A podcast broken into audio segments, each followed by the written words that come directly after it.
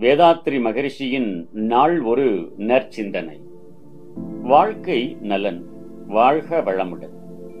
மனித இனமானது வாழ்விலே தனிமனிதன் கடமை கூட்டு வாழ்வின் கடமை என்ற இரண்டையும் சரிவர நிறைவேற்றி வருவதற்கு ஒழுக்கம்தான் மிகவும் சிறந்த பாதையாகும். வெகுகால அனுபவத்தால் ஆராய்ச்சியால் அறிவின் உயர்வில் கண்ட விளக்கமே ஒழுக்கம் ஆகும். மனித வாழ்க்கையை சீர்படுத்தும் செம்மைப்படுத்தும் ஒரு சிற்பி என்றும் சொல்லலாம் ஒழுக்கத்தை.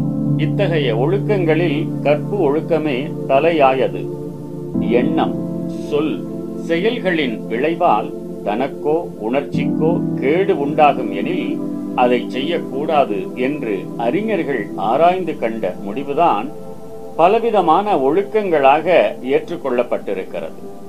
கற்பொழுக்கம் தவறினால் ஏற்படும் விளைவு தனிமனிதன் வாழ்விலும் சமுதாய வாழ்விலும் எதிர்கால மக்கள் வாழ்விலும் மனோதத்துவ சுகாதார துறைகளிலும் பல கேடுகளை பயப்பதை ஒவ்வொருவரும் கூர்ந்து ஆராய்ந்து ஞாபகத்தில் பதித்துக் கொள்ள வேண்டும்.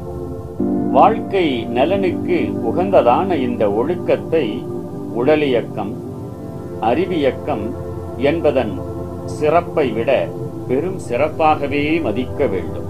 வாழ்க வளம் நம் கடமை அற